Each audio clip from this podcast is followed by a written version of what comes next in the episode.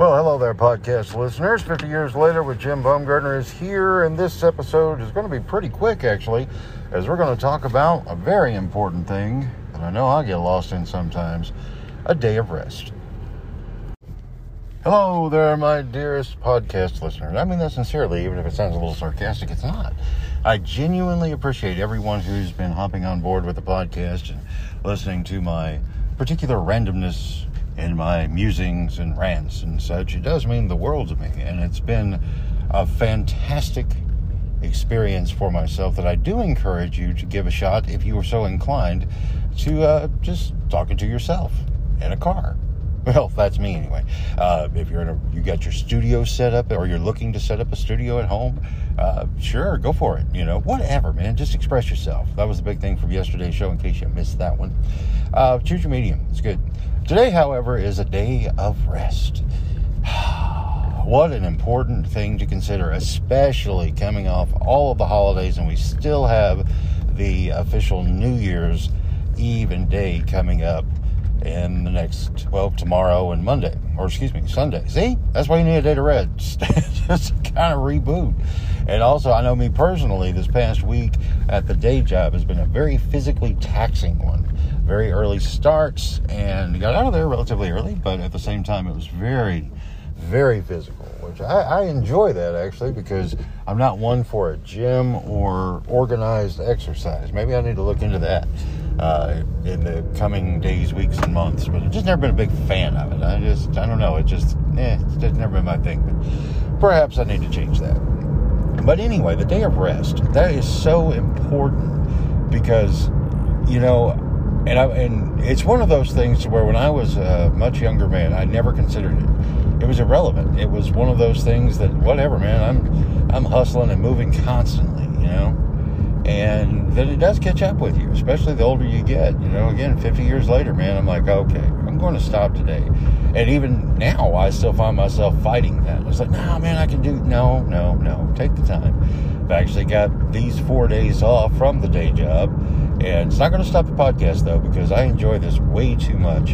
And the more I do it, the more I do enjoy it. And I'm hoping that in the next three episodes, I'm going to add a little bit more jazz to it. I will probably, honestly, walk out to the car and uh, do the show from there because uh, this is turning into an interesting mobile unit. I'm in a different car today that's a little bit smoother, so I don't know if the sound is uh, a little bit cleaner, but anyway, the day of rest. Man, I tell you, it was nice sleeping in those extra three hours. I've been getting up at 3 a.m. So today I got up at like 6 something which was just monumental. It's like, wow, waking up naturally, no alarms buzzing and going off, and concerns of being late and all that nonsense. But yeah, that, that happened. And so it was, I've already started the day pretty refreshed, all things considered. But I do want you guys to think about that. Do you take that time, that day of rest? I mean, from a biblical standpoint, I mean, even as it's written inside of the Holy Bible, the Christian book, in the Torah. You, they, God did it all in six days, and on the seventh He rested. So if you've got an all-powerful, omnipotent being that takes a day off, that should tell you something. But you know, it's funny because over the years that, and I mean, it's been quite a few years now since I really put thought into that, and uh, the way the numbers play out in the Bible, how significant they really are. And this, I don't care what your your particular uh, spiritual or religious path is. Truth is truth.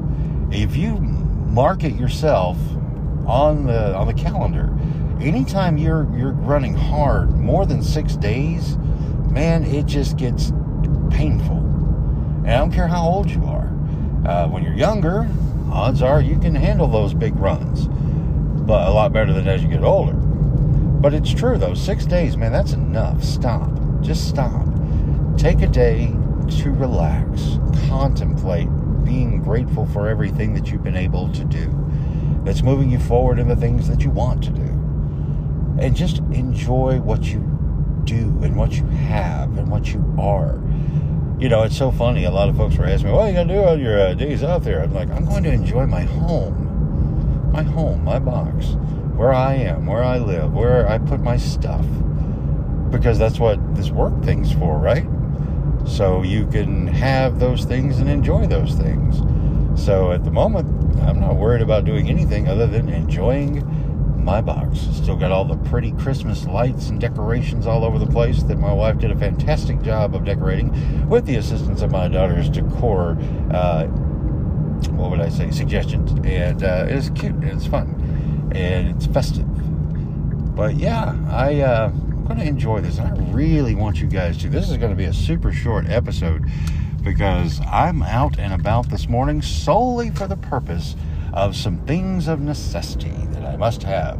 And of course, that involves dog food and cat food, so that in the process of trying to rest and relax, they will let me, at least in that regard. Um, yeah.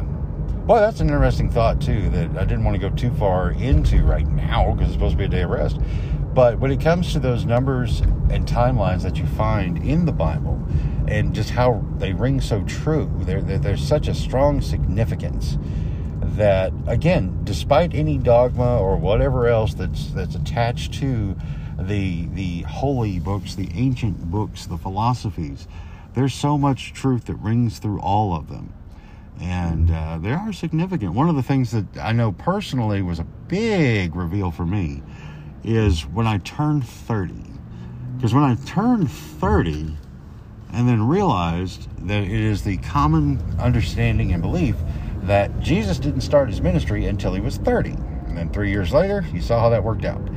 So, you know, 30 is a magic number. So if you're in your 20s right now, know that come 30, things are going to change in your perspective because you will have had the time to really, really observe the world and experience it. And 30 is a magic number. It really is. 33 is also a very, very important year. Uh, again, for, for Jesus, it was a matter of, well, now time to get crucified. Yay! But then change the world. But of course, that moment isn't what, well, I guess in some perspectives it did change the world. But the three years of his ministry, that's what mattered most.